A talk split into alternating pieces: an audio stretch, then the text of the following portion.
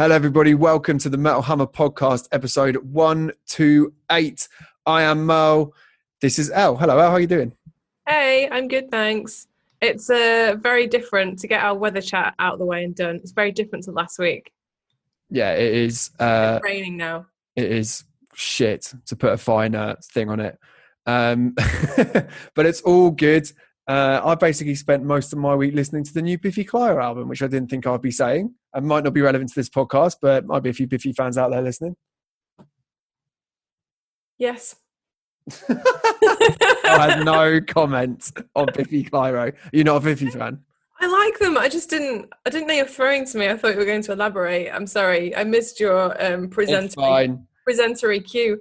The visual I know. I uh, I'm a Biffy fan. Uh, we were talking about this earlier this week. I went to see them at Manchester Roadhouse in the early 2000s.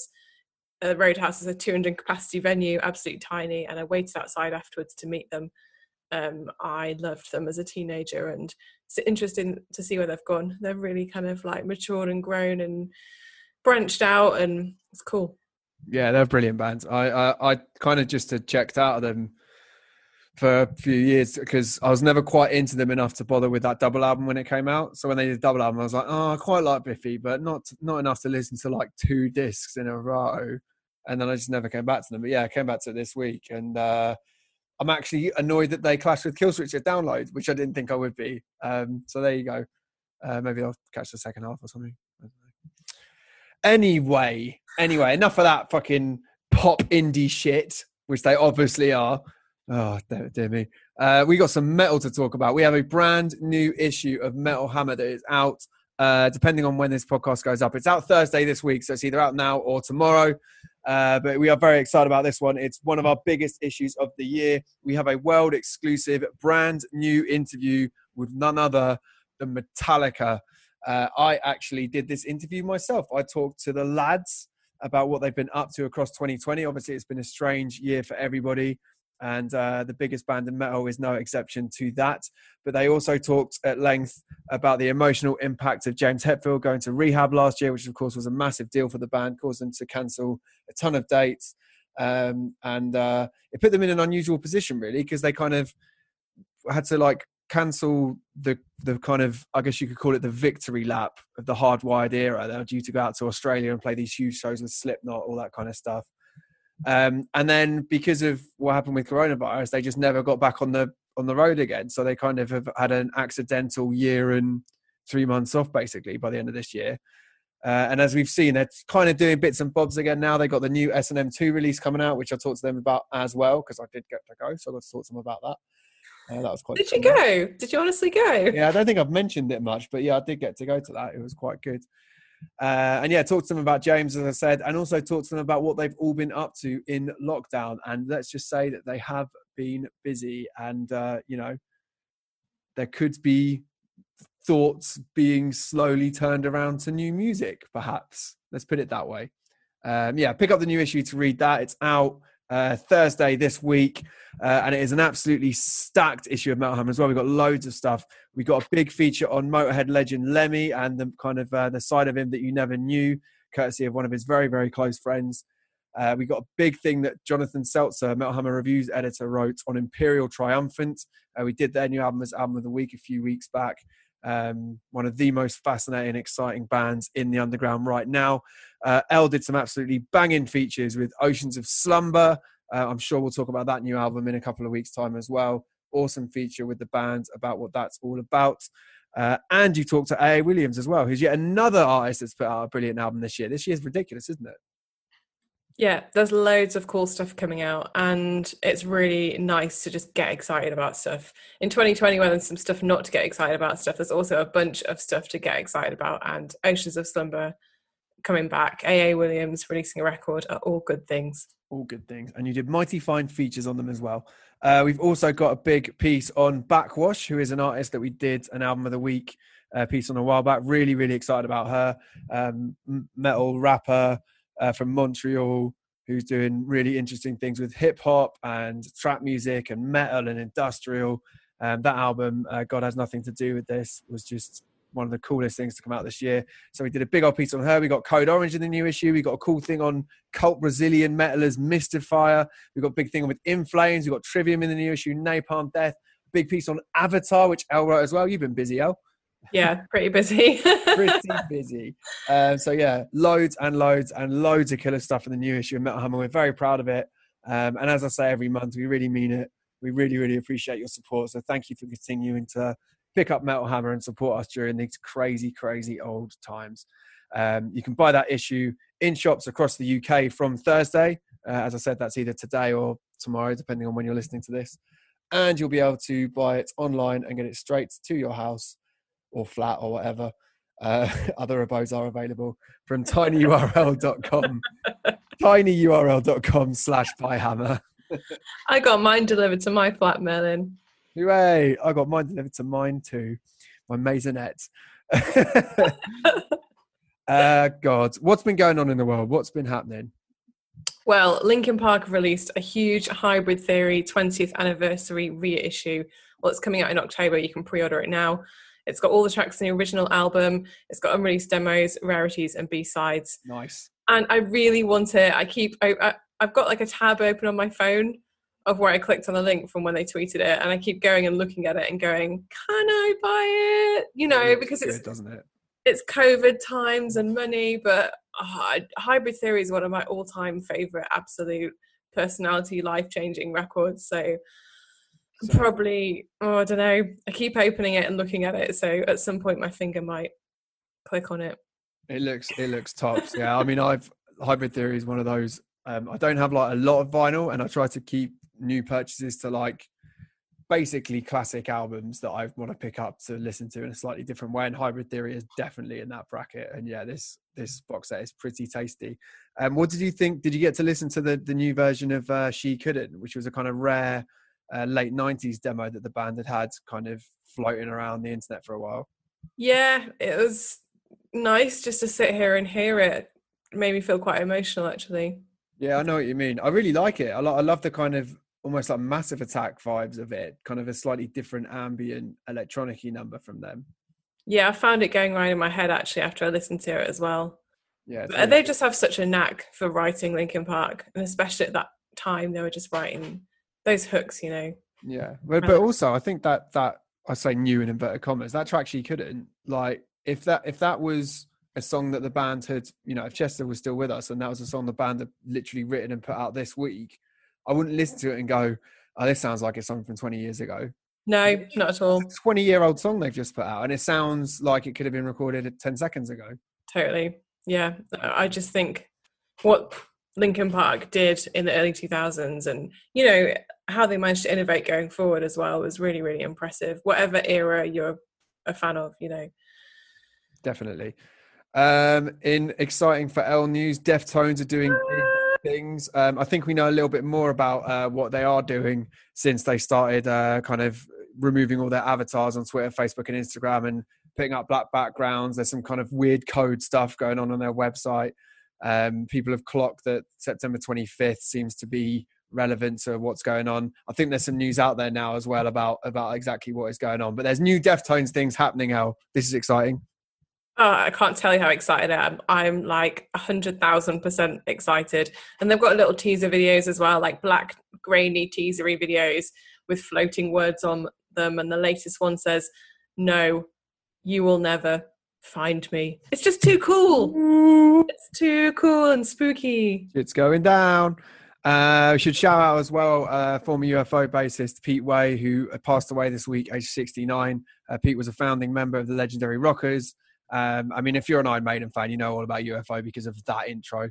Uh, and he was, of course, a huge inspiration to countless rock and metal musicians, from indeed Steve Harris from Iron Maiden to Nikki Sixx, who I think said something this week. Uh, so yeah, an absolute legend of rock and metal, and um, was something of a hellraiser as well in his day. Uh, there's a lot of stuff about Pete over on the Metal Hammer and Classic Rock and Louder websites now. If you want to read more about his amazing career and his uh, quite frankly crazy life. Uh, Mr. Bungle have a new album coming out as well. The first album in 21 years. It's all going on. Uh, it's called The Raging Wrath of the Easter Bunny demo. Sure. They just picked words out of a hat, didn't they? I love that title so much. They could not have made a better title. I just love it already so much because it's called The Raging Wrath of the Easter Bunny Demo. It's so cool. I love bunnies. I love Easter bunnies. I love Wrath. we love Mike Patton, who has kind of always been totally. uh, kind of. To the point, Mike Patton.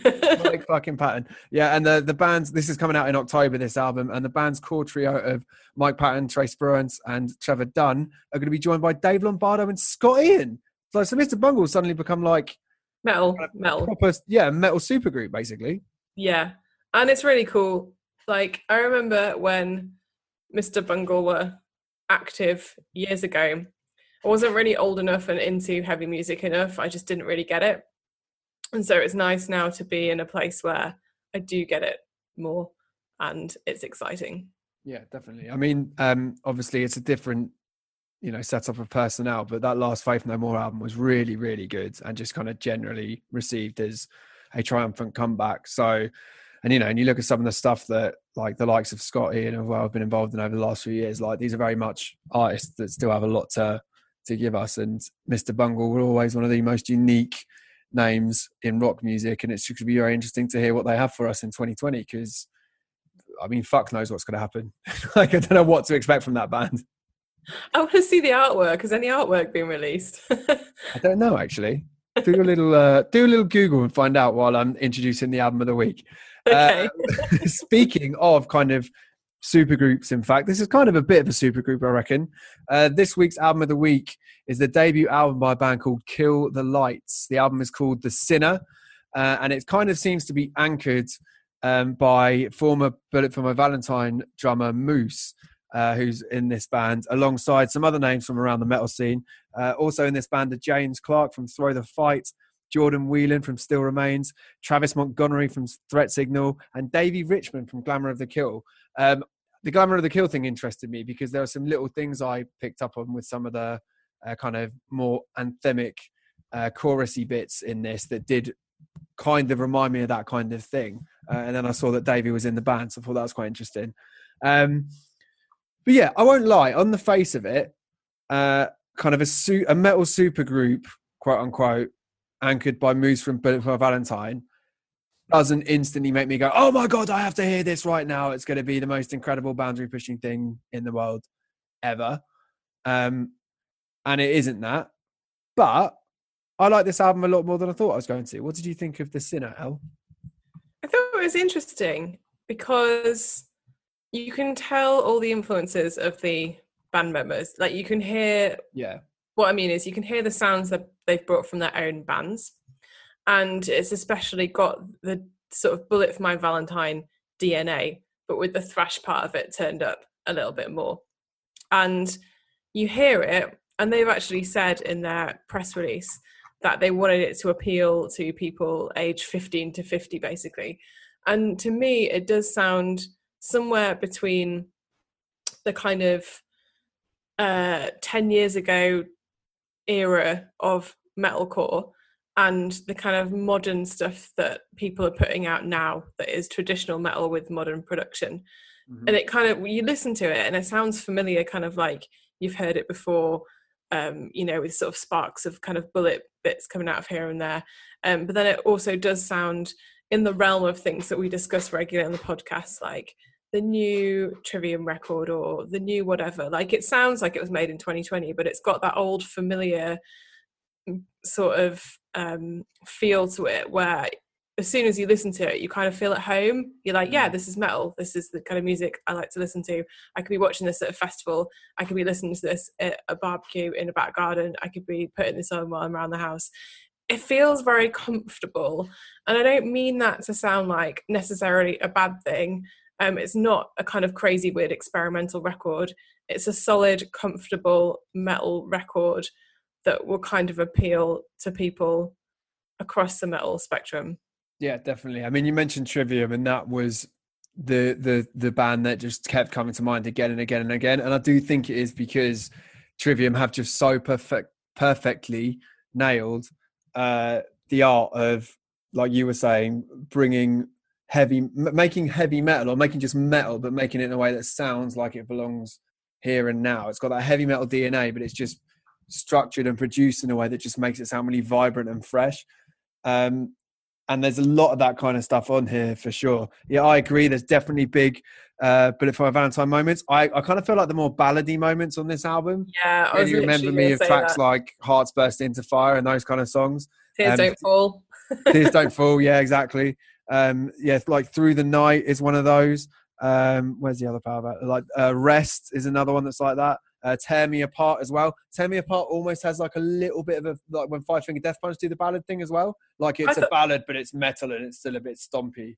It starts off proper croony though. That one does. I was like, this is you know, this is something that Bullet might do. You know. Definitely. Um, and yeah, like lots of Trivium DNA as well. The faith, the faceless, I thought was really tri- um, Trivium. What interested me about the Glamour of the Kill thing is because uh, for the track The Faceless, I couldn't quite work out what kind of band I was trying to think of when I listened to the chorus because it sounded like kind of almost like a bit kind of glammy, like sing along kind of thing. And I actually wrote down Black Veil Brides, but I thought they're such kind of a like people use that as such a negative connotation, but I didn't really mean it like that. And then when I saw that one of them was in Glamour of the Kill, I was like, okay, there we go. I kind of see where that all fits in now. Um, Plagues was a bit machine head. That's yeah. quite kind of stumpy and um, that's actually about the singer's battle with cancer. James Clark, who had a, he had cancer ten years ago, and he sort of talks a bit about that again in sort of the press material that came with the record. Mm. Um, so I wasn't really surprised to read that it had um, a heavy theme behind it because that was one that really stood out as being quite heavy and quite machine heady in the guitars. Mm. But machine head light, maybe you know, it's not full on machine head; it's just kind of machine head light. Well, it's funny because it kind of sounds like the Machine Head track. Um, oh, I've forgotten what the Stop the Bleeding. You know, when I said that new Machine Head track, Stop the Bleeding, sounds a bit like Bullet for Valentine. I kind of feel like this is. It's like they kind of both both these bands have just met in the middle all of a sudden, and they were like playing the same music. It's weird. Next, there'll be a collab. Yay!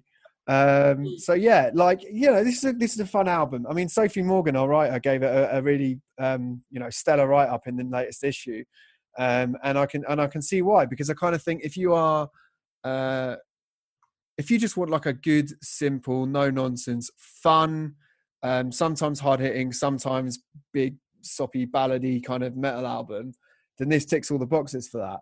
And for that, I think it does a fine job. And I think it, you know, it fits, it fits, uh, it fits in quite neatly to what it's trying to do. Um, in a world where I, th- I think the problem, honestly, I don't want to keep beating the same fucking drum, but I think the problem with every band that is kind of doing like just metal is that Trivium have just completely sewn it up this year, and I just can't see any band trying to do that style of modern metal better than they have. Because I honestly think, I mean, we said a few, I said a few weeks ago, like if I was giving someone a, a metal album from the last ten years, I'd probably give them um, what the Dead Men say, because I just think Trivium have totally perfected this, and so anything else in comparison is going to sound just not quite as good. But that's not to take away from this Kill the Lights album because I do think it has some quite good bits on it. I think the first track, Shed My Skin, is cool. That's big, riffy, groove heavy. Not kind of again a bit of a machine head vibe going on in some of those bits. Um, and it's very catchy, and there's a lot of kind of big, kind of defiant lyrics that are obviously made for big crowds. Like "I'm here to watch you fall," "The world has had enough," all these kind of things. Again, kind of like almost like the Ivan Ivan Moody school of yeah. lyric writing, where it's just like big, easy to remember hooks that just get buried in your brain. Um, so yeah, it's a fun album. It's it's a it's a it definitely ticks the box if you're just looking for like a, a really simple, no nonsense modern metal album to stick on. Um, I'll be. It sounds like the kind of thing that could do well in America on like th- those kind of big rock radio kind of. Uh, I think so too.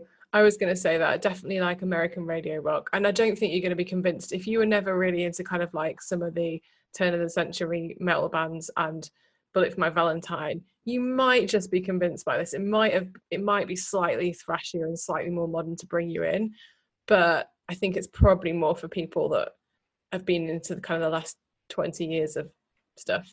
Yeah, sure. I mean, I think I think for what it's worth, I think this album is certainly better than the last Bullet for Valentine album, if that means anything. So I do as well. Yeah, I do. It it sounds more kind of in a way it sounds more consistent with what they were doing when they came out and what that would be like if they'd carried on rather than kind of changing their sound a few times on a few records yeah like if you were disappointed with um i can't remember what the last album was called but when they kind of they went proper heavy again with venom and then they kind of just veered off into that weird alt rock thing on the last album if you're hoping that they'll kind of stick to, like I said, what they do best, uh, you should definitely check this album out because I think it will definitely uh, tick some boxes for you. Um, so yeah, the band is Kill the Lights. The album is called The Sinner. is out this Friday. Uh, some other cool stuff out this Friday as well. New Blues Pills release. They're pretty cool band. New Incantation release as well. If you want some of the serious stuff. Uh, so yeah, lots and lots going on for sure. Um, let's do some reader questions, shall we? From facebook.com slash metalhammer readers. Would you like to ask the first one, El? I've got an answer for this. Troy Trevathan asks, when will Parkway Drive release Viva the Underdogs on DVD and Blu-ray? We don't know. Next. Sorry, Troy. No idea. Hopefully we're soon. Not, we're not privy to that information. Um, I've not done my metal homework this week, so um, I'm a bit worried about answering these questions, but I'm going to make it up as I go along. Are you going to ask the next one, or shall I? Uh, why don't you ask it? Because it sounds like you've got less to talk with after. throwing me a little bone. Noel Rattigan asks, apart from the number of the beast, how many other albums in history have an unquestionably superior second half of an album, brackets, side two on a vinyl, than the first half in track order, as most albums are generally front loaded? It's a good question. Um, and I'm not, I'm not totally, uh, no, hold on actually, yeah, Number of the Beast definitely does have an unquestionably, it is an unquestionably better second half, I guess. But it's not, yeah, if, if, what I'm talking about definitely is this Number of the Beast, Runs to the Hills, and Hallowed Be Thy Name on one side. That's ridiculous. But I fucking love Children of the Damned, and I love The Prisoner, and I love Acacia Avenue as well. But yeah, no, he's right. That is probably the best. That might even be a best, better example than anything that came to mind for me. Um, the first one that kind of came to mind that quite a lot of people talk about is Back in Black, uh, because even though it's an album that is just pure certified classics all the way through. And um, I mean, if the second half starts with the song "Back in Black" and then has "You Shook Me All Night Long," um, and you know has "Have a Drink on Me," "Rock and Roll Like Noise Pollution," like I think it's hard to argue that that second half of that album is at least mildly superior um, for me. Um, and then uh, another one that came to mind for me was uh, my favorite dance album of all time, which is Music for the Jilted Generation by The Prodigy. Um, so, again, this is an album for which I don't think there is a bad moment on, let alone a bad run. But you get up to about halfway through, and you've got like Breaking Into Their Law, Voodoo People, big, big songs. But then on the second half, you've got Poison, followed by No Good Start the Dance, which is insane. And you've got One Love, which is a great track as well. And then you've got the Skyline Suite, uh, sorry, the Narcotic Suite, which is the three kind of more ambient tracks at the end, which no one ever really talks about with the Prodigy, but I absolutely love that segment. And for me, it it elevates that half of the album above the first half. Um, but again, you're splitting nine and tens here, really. So, what about you, El? Did anything come to mind? I'm going to choose Toxicity by System of a Down. Oh, nice. I had that down too, actually. Uh, and only just because Chop Suey track six, there are 14 tracks. Um, and in the first half, you got Prison Song, Prison Song, and Chop Suey, which are really good. Um, but then after that, you've got Bounce, Toxicity, Psycho, Aerials. Like there are some really good tracks in there. Insane. Science, yeah. Forest is in the second half. Yeah, there's just lo- loads of really good songs, and that's my favorite System of a Down record as well. I think it's just the best System of a Down record. Literally and, one of the greatest albums ever made, in my opinion. Yeah, I just remember driving around, not me driving, but one of my mates driving us around in the car, and us all in the back of the car, and he had one of those bass amps in the boot that uh, I, I hate now because they're too loud, and we would just listen to like System of a Down and drive around with the windows down, and so, yeah, it's good second half. I think that is a fine choice. Uh, Sam Gore says death metal or black metal. You one you get to keep, the other gets permanently erased. Which do you choose and why? Fucking hell, that's hard. It's a pretty brutal question, isn't it? Yeah. Um, because I don't be responsible for either genre disappearing. The thing is, if the whole genre disappears, it's like um, when you go back and change something in time, right? So then all the knock-on effects of those genres go away as well. Yep. So um, I guess in the case of black metal, some people would come back to life, and some churches would come back. So there is that. I didn't even think of that. but yeah, this is a really hard one, um, and based on the fact that if you change, if you erase one, then the future changes. I chose to keep death metal just because I think it's influenced more of my favorite contemporary artists. I love melodic death metal and just some of the more modern bands that have just been so influenced by death metal and I wouldn't want all of that to go away as well as death metal. But I'm kind of sad to lose the darkness and the aesthetics of black metal because it was such a unique scene that came out. Um, you know, if we're talking about sort of the second wave and mayhem and the darkness and the aesthetics in that section of metal where you've got all the forests and the landscapes and freezing moon and that kind of thing. Like it's not I wouldn't say black metal was particularly my favourite part of metal, but it's unquestionably changed the metal landscape and you know, a lot there's a lot to do with that aesthetics and mood. So I'm gonna choose death metal, but I'm kind of sad to lose a dark side. Yeah, I kind of feel like you could argue that black metal has been more important for metal's overall aesthetic. Yeah. Um, you know, like black. I mean, look. There were the, other people doing it. Like there were obviously like before black metal, there were other people doing like metally things, but yeah, but it, it kind of took us to the next level. I mean, you look at the hoo ha around Taylor Swift's new album cover. Do you know what I mean? Like, yeah, death metal doesn't really have the same, I think, pop culture footprint that black metal has. I think people no, don't agree, yeah. how much. It, I mean, uh, yeah, it's crazy. But that all said, for my personal taste, it's hundred percent death metal. Like, I love a lot of black metal as well. I'd be very sad in particular to lo- lose a lot of the kind of post black stuff that I listen to. Um, I'd be, I guess, I'd have to lose Dimmu and Cradle of Filth and bands like that as well, which would suck.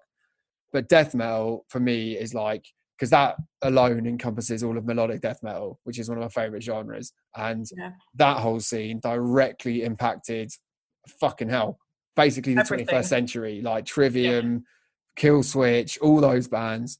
Um, and so if that meant all those were gone as well, my life would be a very empty place. So I'm definitely keeping death metal as well. That's exactly how I felt. And also just because, you know, in our current issue, we've got a feature about um, Brazilian metal and um, the sort of roots of that. And there, there was kind of, I don't know, there was that. I'm trying to think now. I'm trying to think of what was before black metal in terms of aesthetics and what we can kind of save from this erosion. erosion. Well, we'll still get corpse paint because we had Kiss and King Diamond, so corpse paint stays. Yeah, that's true. That and then yeah, um and we get like kind of you know, Priest will have still done the the studs and leather stuff, so we can still keep like spiky yeah, bracelets and shit. That's totally true. Because I was going to go with um, Mystifier, who we've just done a feature on, and think, oh, they was doing it, but they were. I'm trying to think what bands they were influenced now. I think that was early black metal, sadly, so that might have gone. Yeah, they'd be struggling to escape your uh, your black genocide, which in itself sounds like a song title. But yeah, it's in, it's an interesting thought experiment. If you know, we had, I'd love to just be a crazy person and have a wall of my house with one of those black metal trees on them. You know, just like all the different branches going out. Um, it'd be interesting to kind of like then erase all the branches and see like what you'd be left with. I, I thought you were going to say like have like a crystal ball or something. Have you seen that episode of Futurama where they find out like prof- the professor has a machine that shows them alternate realities if certain things hadn't happened and all that kind of stuff? I'd love to have one of them. Although it might make you sad if you looked into it and your life was better. So I definitely think that would be really difficult. It's like Red Dwarf when um, there's a different version of Rimmer who's like everything he ever wanted to be. Yeah. He's just like the absolute total alpha male that everyone really loves and respects. And real Rimmer is just like a weak shadow. It'd be like that. You'd be like, oh shit, that was the person I always wanted to be. Or like all the Rick and Morty's. Yeah. Oh, I forgot about those. Rick Sanchez. So many Mortys. So good. Um, Alistair Belling asks, oh, I love this question. Thank you for this. Uh, if Metallica or Maiden did a post-black album only set list, so if, if Metallica did a, a set list made up of only albums post-black album, uh, and if Iron Maiden did a set list only of post-2000 uh, tracks, what would the set list be? This is a fucking dream for me, getting to pick my dream post Black Album Metallica and post um, 2000 Maiden set list. Happy days. Um, well, I didn't do my homework, so this is going to be difficult for me. But um, Metallica, it looks like they're currently opening with Hardwired, and they're currently closing. Uh, one of the encores is Spit Out of the Bone. So there, there's some stuff that's like crept in there. I'd quite like to see them open with Spit Out of the Bone. And by that mm-hmm. logic, then you could slot hardwired into like the um, encore slot. You could flip them. And then closer, I'd probably have Fuel because I just really love that song. No matter what people say about it, it's really high energy. That'd be quite a cool closer. And then I guess I don't know about other songs for the encore. Maybe stick in like Moth into the Flame, um, Cyanide, maybe. Don't know. I've not not entirely thought this through, and I've not done a maiden one at all.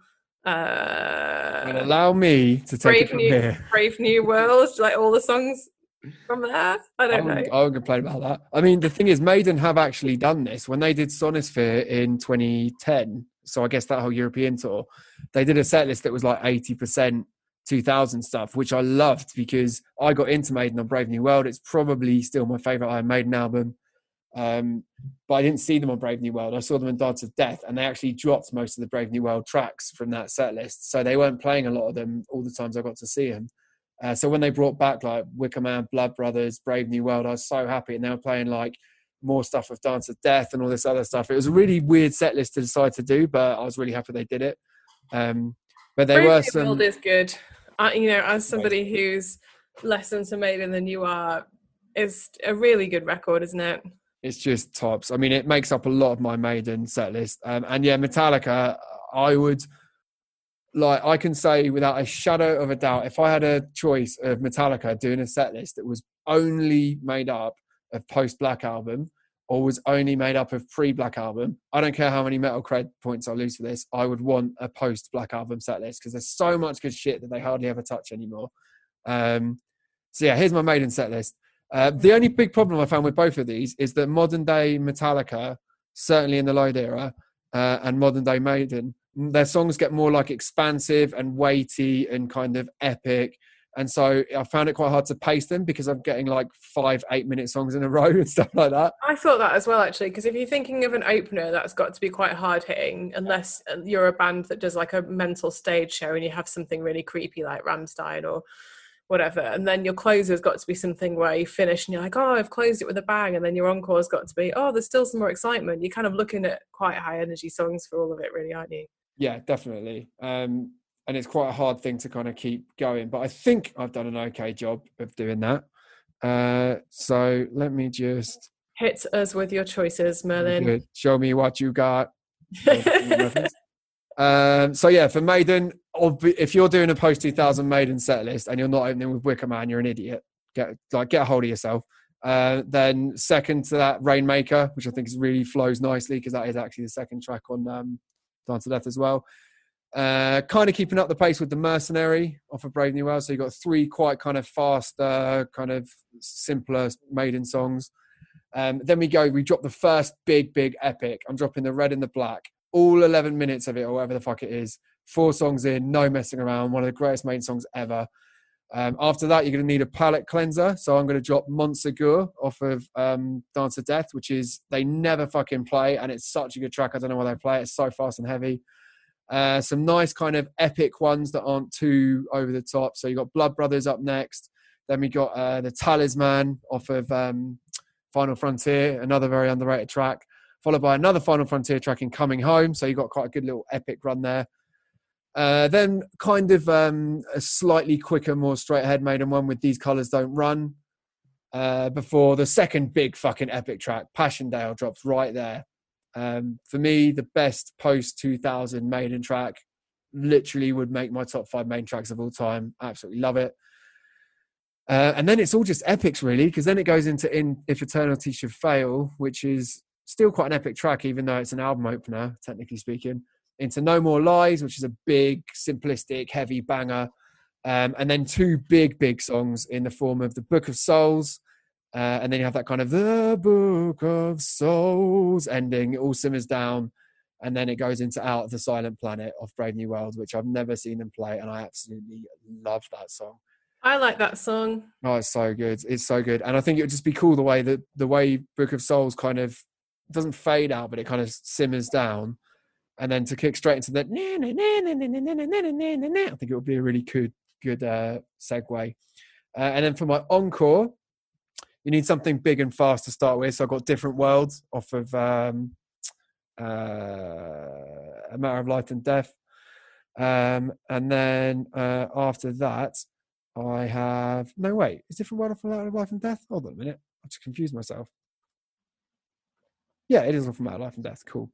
Uh, so yeah, different world to start the encore. Then for the greater good of God, massive song, another matter of life and death song. They played that on the Legacy of the Beast tour, and it was spectacular. So I'll have that in there. And then the thin line between love and hate to finish it off, to finish it off on like a nice emotional kind of like we all love each other kind of thing, which I'd like very much. So that's my maiden set list. Um, my Metallica set list. Fucking hell. This was actually I actually found this even harder. Um, because there's so much load stuff I want to play, but I don't want it to be too overbalanced. So start with Ain't My Bitch, which I think is a cracking way to start a set. Um, I'd just punch everyone next to me in excitement if they played that song live. Uh, followed up by Fuel, which is just again really good way to keep the momentum going. Straight into the Memory Remains for that kind of big sing along. Again, just kind of not quite the same pace, but still keeping that kind of like big, big anthem uh, vibe going. And then slow it down into a slightly stompier number with King Nothing off of Load. Then into Bleeding Me, which is my favorite post 90s Metallica song. Just fucking love that track. Absolutely epic. Need to speed it up again after that. So Moth into Flame, into Until It Sleeps. Uh, then I've got Hero of the Day in here for a fun little kind of countrified like play along. Be quite a good laugh. Um, and then Saint Anger because it's a fucking tune. I don't care what people say, so I'll drop that in just to kind of again add a bit more pace back into proceedings. Uh, then I've got the Day That Never Comes, which kind of has to get played for post Black Album Metallica. Uh, then I got Two by Four, another load cut. Then I've got one of the best Metallica songs ever, I Disappear, which uh, they hardly ever play. I got to see them play it once, and I absolutely lost my shit. Um, and then it's the first of two covers because I've got to have Garage Inc. represented. So I've got It's Electric into The Unforgiven 2, and then finishing the main bit of the set with The Outlaw Torn, which is obviously one of the most epic Metallica songs ever. Um, and then I changed this right at the last minute when you mentioned Hardwire because I thought, you know what, Hardwire is such a good track and it's so cool the way they go into it with the backing track and stuff. So I actually would have that open up my um, encore as well into another cover in Sabbra Cadabra and then I'd finish with Halo on Fire. So the last thing you get is that kind of woo thing. I'd actually forgotten that that was even a song that they did. It's such a good song. Hearing you describe those two sets now, I just want to go and watch them. And I'm also really sad that I didn't do my homework. But you should make playlists of those. Uh, maybe I will. Although, if you, what you, uh, blah, blah, blah, what am I trying to say? What I would definitely recommend. I'm very excited. What I would definitely uh, recommend though is go check out some of the Metallica Monday uh, things because there are some fucking great ones from the 90s that play loads of mad stuff. Um, and it's just really cool seeing short hair nice Jason Newsted just banging his head into the front row and stuff. Absolutely love it. And if you're if that's got you as excited about Metallica as it has me, you should go pick our new issue up because it's all about them. Yeah. It all ties together in the big circle of life. It all ties together. Fucking hell, I've just talked a lot. You talk, El. What's the next question? Joe Bambrick asks, which bands do you think would have had the potential to make it to much bigger stages had they not broken up? I reckon Baptized in Blood could have gone much further. Not to be rude, but could they have? I mean, I don't know anything about Baptized in Blood. Sorry, handing my metal card. I literally they are, they are fucking great, great bands, great thrash metal bands. But um, I do think there's a bit of a glass ceiling for modern thrash bands. The only ones that I make an exception to that is um, uh, Power Trip because I feel like they kind of plugged into slightly different crowds and it's kind of elevated them a little bit. But um, I mean, yeah, they're a fucking great band. It would have been cool to see them go a bit further. When you look at the likes of Evile, who had a moment, um, then, and Municipal Waste, of course, that have always done really well. Yeah, maybe Baptized in Blood could have done better. I'm probably being a bit um, dismissive there. Uh, the three bands I put, the first one that came to mind was Letlive. But oh, I love Letlive. I love Letlive, and I'm as as much as Fever Three Three Three are cool. Like we had Jason on the cover last month. Um, I do miss Letlive. I do think they were on records a better band overall, but Three Three have unquestionably got bigger in their short time together than Letlive did. So maybe Letlive isn't a very sensible answer.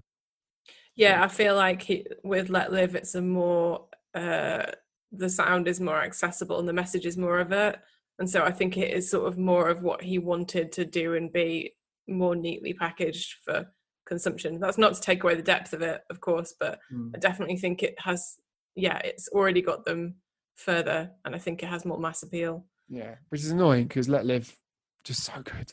Um, I also put, so this is a bit of a, again, they probably couldn't have gone much further, but I'm still really gutted that Wilson never made it big because I do think that that first album um, and the kind of live shows they were doing during that album cycle had the potential for them to be a really fucking big deal. Like I could see them supporting the likes of Andy WK or Every Time I Die or Cancer Bats and just really like um, making a big impact on that scene. But then they kind of went a bit more like hard rock on the next album, and I just think that totally killed their momentum. And they just suddenly, I didn't really feel like they fit anywhere, and it didn't really work for them. So I do kind of understand why that didn't work. The other one, and if rumblings are to be, to be believed, it could still be uh, to be continued. Um, is Batushka because mm. they were all set to be like the next big breakout band from the underground, and then it all just went. Well, I still don't quite understand exactly what happened, to be honest. But what a sound effect! Well, we tried to dig into it, didn't we? And then one part of the band were happy to speak, and the other part weren't, and then it all went a bit weird. It all went um, a bit weird. Went a bit weird. Uh, my answer is Black Sabbath. you actually made me go what for a second then. Massive potential. Um, I don't know. It's a funny one. This uh, again, a slap on the wrist for me for not doing my homework. But offhand, the band that comes to mind for me is Oceansize. Um, mm. But I think the problem was they were almost ahead of their time. They were doing stuff that was so interesting. And we talked about Biffy earlier, and actually, Oceansize were coming up at a similar time. And again, I said I saw Biffy in Manchester and Oceansize were a Manchester band. So I was kind of getting into both of them and sort of um, I interviewed Oceansize as well around that time. And I just thought they were going to be um, a bigger band than they were because they really had the talent to push it forward and um, the confidence. And it just feels like there was a time like a mismatched timing moment or something. And then um, Mike from Oceansize actually ended up playing guitar in Biffy Clyro, and he's one of their touring members. Um, and so that yeah, that's just quite a strange one. I just think they're such a great band, and I just feel like they're slightly too ahead of their time. And if they hadn't broken up, I'm not sure where they'd be now, whether they'd have kind of stayed the same or or not. Um, and I really don't know a lot about kind of their internal workings and uh, the reasons behind all of that. But maybe slightly out of time, maybe not. But anyway, go listen to them because they were good. They were cool. I've got. I think I went to one of their last shows in in London because um, I had a friend who uh, who was really into them, and I'm pretty sure we went to see them together. Um, I forgot about that man. They were a cool band. Um, final question, vital question, and one that I definitely am in the mood for on this miserable rainy day. Uh, Scott Situmple asks, "What's your favourite Sunday roast?" Mine is a chicken Sunday roast, and I used to be a vegetarian, but I'm not anymore for boring health reasons, and um, I like chicken. So there you go. That wasn't a boring be... health reason. That was like an additional thing. it would be it would be chicken and a Yorkshire pudding, and I would like some parsnips roasted in honey, and Ooh. I would like some stuffing, maybe with a turkey, and some pigs in blankets, and what else? You just hold on. You've just you just sidled into Christmas dinner there. Did I say turkey by accident? I meant chicken. Yeah, because you, you, just went it's chicken, and then you started going and then pig in blankets and stuffing in the turkey. Yeah, when often when you have roast, like if you like not growing up, but like if you go to like a pub and have a roast, it will often come with like a couple of pigs in blankets and things. Oh, I wish. And maybe like a bowl of stuffing. Yeah, stuffing stuffing should always be there. I think for sure. Yeah, it uh, doesn't uh, take I, much I, to shove in a few pigs in blankets, does it? it keeps everyone happy. Very. Unless you're, yeah. Um, I too am a lapsed uh, vegetarian, which is pathetic, and I keep telling myself I'm going to get back on that train at some point. But the roast that I do always have when I go to my local, which is the Fishery Inn in Hemel Hempstead, other pubs are available, but it's a fucking good one. Um, I, I I do always have the nut roast there because it is so delicious. It's got like cheese and um oh I can't remember what the other main thing in it is now. So you know, like in chestnut and oh, peppers, nuts. No, it doesn't. It doesn't taste like a nut roast. It just it just tastes like this gorgeous like Christmassy. Oh, it's so good. It's so good. I might have to get one again soon now that the pubs are open again. Um, oh, I um, just love it when you get a massive Yorkshire pudding. It's so good. Oh, yeah, you can't fuck with the Yorkie. I still never had one of those Yorkshire pudding wraps that they do in London. That they do oh, in London. yeah, yeah, yeah. Because I went to a pub, didn't I, um, in days before COVID, and I had a wrap. So it's like a sandwich wrap, except that the bread is Yorkshire pudding, and so then there's filling wrapped inside the Yorkshire pudding. It was really good. That is proper. That is. Ten out of ten would eat again. Oh, I'm hungry now. Uh, let's end it all there. Don't forget the new issue of Metal Hammer is out this week. is with the biggest band in metal, Metallica, world exclusive interview. Uh, yeah, quite pleased with how that turned out. So please do go and read it, pick it up, and thanks for your support. We will see you next week here on the Metal Hammer Show podcast. Metal Hammer Show is a different thing. Shut up. Uh, cheers very much, everybody. we'll see you soon. Goodbye. Goodbye.